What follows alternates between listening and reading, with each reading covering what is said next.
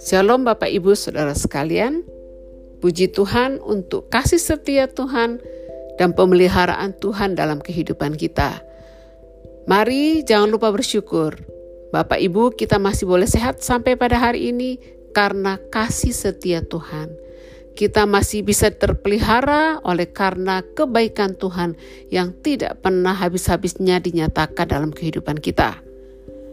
Mari Bapak Ibu, kita akan mendengarkan renungan firman Tuhan yang akan diambil dari satu Samuel pasal dua puluh satu. Bapak Ibu Saudara sekalian, mari membaca firman-Nya, mendengarkan firman-Nya, renungkan firman-Nya siang dan malam, dan mari kita menaati firman-Nya. Akan ada berkat yang nyata bagi orang yang sungguh-sungguh mencintai firman Tuhan, merenungkannya siang dan malam dan melakukannya. Bapak Ibu, dalam satu Samuel pasal dua puluh satu ini adalah cerita kisah ketika Daud melarikan diri ke Nob dan ke Gat. Kita tahu dalam dalam renungan-renungan hari-hari sebelumnya pasti Bapak Ibu sudah mendengar bagaimana Samuel, Nabi Tuhan, diutus untuk mengurapi Raja Saul menjadi Raja Israel yang pertama. Jadi Saul dipilih menjadi Raja Israel yang pertama, dan yang mengurapi itu adalah Samuel, dan yang memilih dia adalah Tuhan. Nah, di dalam kepemimpinannya, di dalam posisinya sebagai raja, Saul pertama-tama menaati Tuhan. Tapi kemudian dia mulai takut kepada bangsa Israel. Dia hanya sibuk untuk menjaga mukanya, atau dia hanya sibuk untuk menjaga jabatannya dan posisinya sebagai raja, dan dia mulai kompromi. Dia mulai kompromi untuk melakukan apa yang diinginkan oleh orang Israel, sekalipun apa yang diinginkan oleh orang Israel itu menentang perintah Samuel, menentang firman Tuhan. Tetapi Saul lebih takut kepada orang Israel. Saul lebih peduli untuk menjaga posisinya sebagai raja daripada menaati Tuhan dan menaati Samuel. Padahal yang mengangkat dia adalah Tuhan, yang mengurapi dia adalah Samuel. Jadi Bapak Ibu Saudara sekalian, oleh karena Saul sudah tidak taat kepada Tuhan, Saul tidak menaati Tuhan, Saul tidak menaati Samuel, maka dia tidak lagi pantas untuk menduduki jabatan sebagai raja Israel. Dan kita juga tahu kisah itu bahwa akhirnya kemudian Samuel diperintahkan untuk pergi mengurapi Daud untuk menjadi raja Israel yang baru. Dan e, Bapak Ibu Saudara tahu kisahnya bahwa Saul ditolak. Kerajaannya dirampas darinya, direngutkan, direngut darinya, dan kemudian Tuhan mengangkat raja Israel yang baru, yaitu Daud. Dan Daud belum duduk di atas tahta, kemudian kita tahu bahwa Saul kemudian membenci Daud dan mengejar-ngejarnya. Dan dalam satu Samuel pasal dua puluh satu di sini diceritakan bahwa kemudian sampailah Daud ke Nob. Kemudian waktu dia sampai di Nob, dia bertemu dengan imam-imam Ahimelek. Dan kemudian imam itu dengan gemetar menemui Daud. Jadi waktu Daud tiba di Nob, imam imam di Nob itu yaitu imam Ahimelek, dengan gemetar ia menemui Daud dan kemudian berkata, "Mengapa engkau seorang diri dan tidak ada yang bersama-sama dengan engkau?" Kemudian rupanya di sini Daud berbohong kepada imam Ahimelek karena dia menyampaikan begini, "Raja menugaskan sesuatu kepadaku, katanya kepadaku, siapapun juga tidak boleh mengetahui sesuatu dari hal yang kusuruh kepadamu dan yang kutugaskan kepadamu ini. Sebab itu orang-orangku telah kusuruh pergi ke suatu tempat. Maka sekarang apa yang ada padamu berilah kepadaku, lima roti dan apapun yang ada."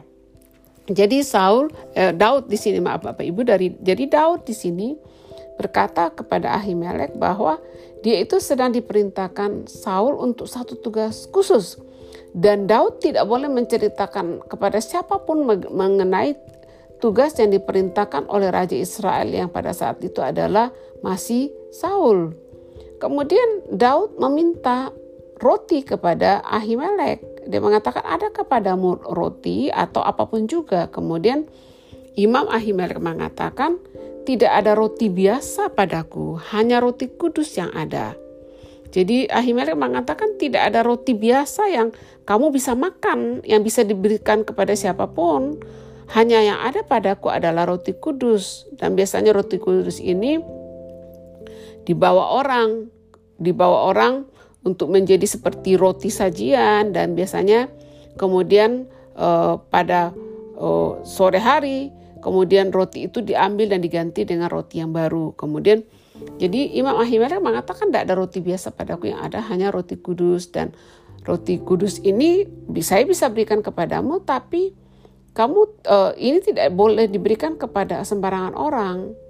Jadi uh, orang yang menerima roti ini tidak diperbolehkan bergaul dengan perempuan. Kemudian Daud menjawab kepada Imam Ahimelek, memang kami tidak diperbolehkan bergaul dengan perempuan seperti sedia kala apabila aku maju berperang.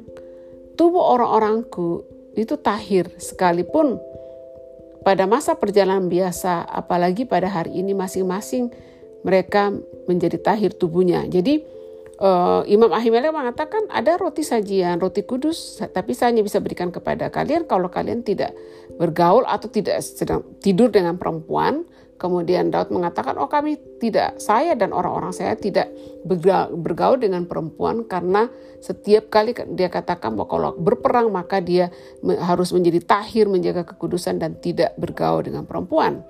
Kemudian akhirnya Imam Imam Ahimelek itu memberikan roti kudus itu, karena tidak ada roti lain selain roti sajian. Nah, kemudian Bapak Ibu Saudara sekalian, setelah Daud menerima roti sajian yang diberikan oleh Imam Ahimelek, kemudian Daud berkata lagi, tidak ada kepadamu di sini tombak atau pedang, sebab baik pedangku maupun senjataku tidak dapat kubawa karena perintah raja itu mendesak. Kemudian Ahimelek menjawab, Imam Ahimelek menjawab, ada senjata di sini, tetapi senjata itu adalah pedang Goliat. Pedang Goliat orang Filistin yang kau pukul kala di lembah Tarbantin itu, itulah yang ada terbungkus dalam kain di belakang efod itu. Jika engkau hendak mengambilnya, ambil dah, ambillah. Yang lain tidak ada, hanya ini. Kemudian Daud menjawab, tidak ada yang seperti itu. Berikanlah itu padaku. Akhirnya Imam Ahimelek memberikan pedang Goliat, pedang Goliat yang dikalahkan oleh Daud di lembah Tarbantin.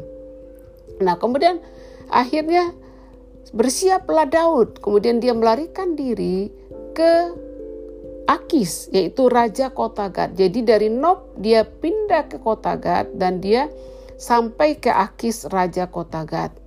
Nah, waktu dia tiba di Akis, di di di Akis itu, kemudian pegawai-pegawai Akis pegawai-pegawai Akis waktu dia tiba di Gat, dia uh, ke dan Gat itu rajanya adalah bernama Akis.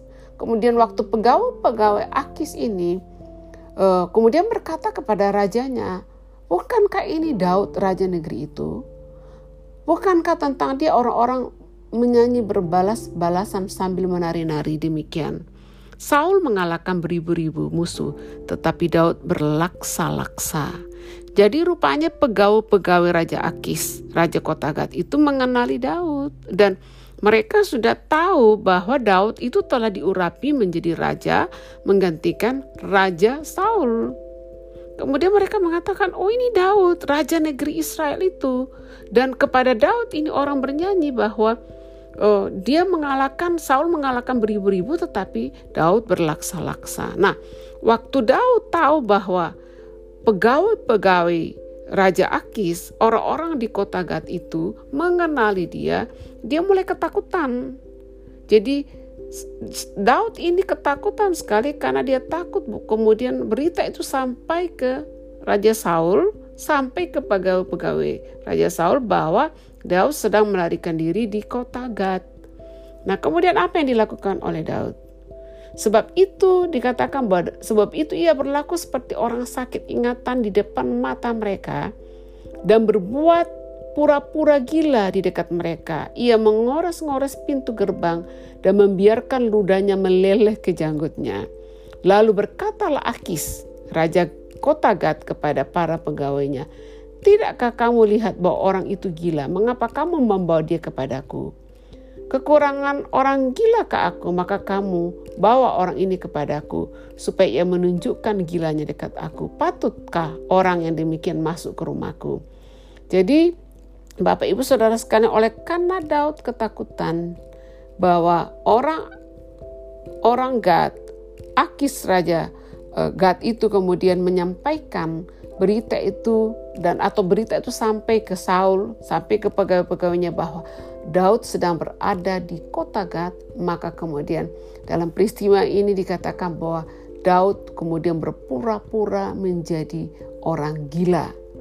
Nah, jadi Bapak Ibu Saudara sekalian, Daud ini melarikan diri, dia sebenarnya tidak bersalah, kemudian dia dikejar-kejar oleh Raja Saul, dan bahkan pernah Raja Saul mengirim tentara untuk mengejar-ngejar Daud, dan sebenarnya Daud sendiri tidak ingin, dia tidak pernah menginginkan untuk menjadi raja, tetapi Allah yang memilih dia.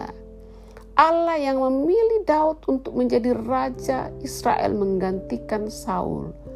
Allah yang mengutus Samuel ke rumah orang tua Daud. Walaupun ayah Daud Men, seperti memamerkan, menyuruh anak-anaknya lewat di depan di depan Samuel untuk diurapi menjadi raja, dan Daudnya pada saat itu ada di padang, tapi Allah memilih dia untuk menjadi raja Israel menggantikan Saul. Nah, Bapak Ibu Saudara sekalian, mungkin kita bertanya, loh, kan Daud ini dipilih untuk menjadi raja orang Israel, Allah yang pilih dia, Allah yang memerintahkan Samuel untuk pergi mengurapi dia. Tetapi mengapa kemudian Daud yang adalah orang pilihan Allah, orang yang dipilih oleh Allah untuk menjadi raja Israel yang kedua, tapi mengapa dia diizinkan mengalami penderitaan? Dia dikejar-kejar sebagai orang jahat, dia dikejar-kejar seperti penjahat oleh Saul, bahkan Saul berapa kali berusaha membunuhnya. Dan Daud harus melarikan diri dari kota yang satu ke kota yang lain. Hanya karena dia dibenci, hanya karena bahwa dia dipilih menjadi raja itu membuat Saul menjadi benci dan ingin melenyapkan Daud. Nah, Bapak Ibu Saudara sekalian, pelajaran apa yang kita pelajari dari peristiwa dalam satu Samuel pasal dua puluh satu? Pelajaran yang kita bisa pelajari Bapak Ibu Saudara sekalian adalah bahwa hal kita menjadi orang benar, mungkin kita sedang melakukan sesuatu yang benar, kita tidak sedang melakukan kejahatan, tapi mungkin kita juga mengalami penderitaan. Ada ada orang-orang yang membenci kita, ada orang-orang yang merencanakan kejahatan kepada kita, ada orang-orang yang merugikan kita, ada orang-orang yang mencoba mencelakai kita, padahal kita tidak selalu melakukan hal yang salah. Jadi Bapak Ibu Saudara sekalian, hal menjadi orang percaya, hal menjadi orang Kristen, hal menjadi orang yang benar, hal menjadi orang yang tidak melakukan kejahatan, itu tidak akan meluputkan engkau dari penderitaan. Itu tidak akan meluputkan kita dari dari di, diluputkan dari menjadi korban dari orang-orang jahat di sekitar kita. Kita mungkin akan dibully, kita mungkin mengalami kerugian dari orang-orang di sekitar kita, padahal kita tidak sedang melakukan. Mungkin juga kadang-kadang Bapak Ibu kita bertanya-tanya, loh, saya ini kan melakukan kehendak Tuhan. Tuhan yang bicara kepada saya, Tuhan yang menaruh saya pada posisi ini, atau saya sedang melakukan kehendak Tuhan, tapi mengapa kemudian ada orang-orang di sekitar saya yang membenci saya, ada orang-orang di sekitar saya yang menimbulkan masalah dalam kehidupan saya, seperti yang dialami oleh Daud, sampai Daud harus melarikan diri dari kota yang satu ke kota yang lain, dan yang lebih memalukan lagi yaitu di dalam uh, pasal satu sampai dua puluh satu ini, waktu dia berada di Gat, hanya karena ketakutan kemudian dia berpura-pura menjadi orang gila, ya. Orang gila sampai kemudian air air ludahnya itu meleleh sampai ke janggutnya.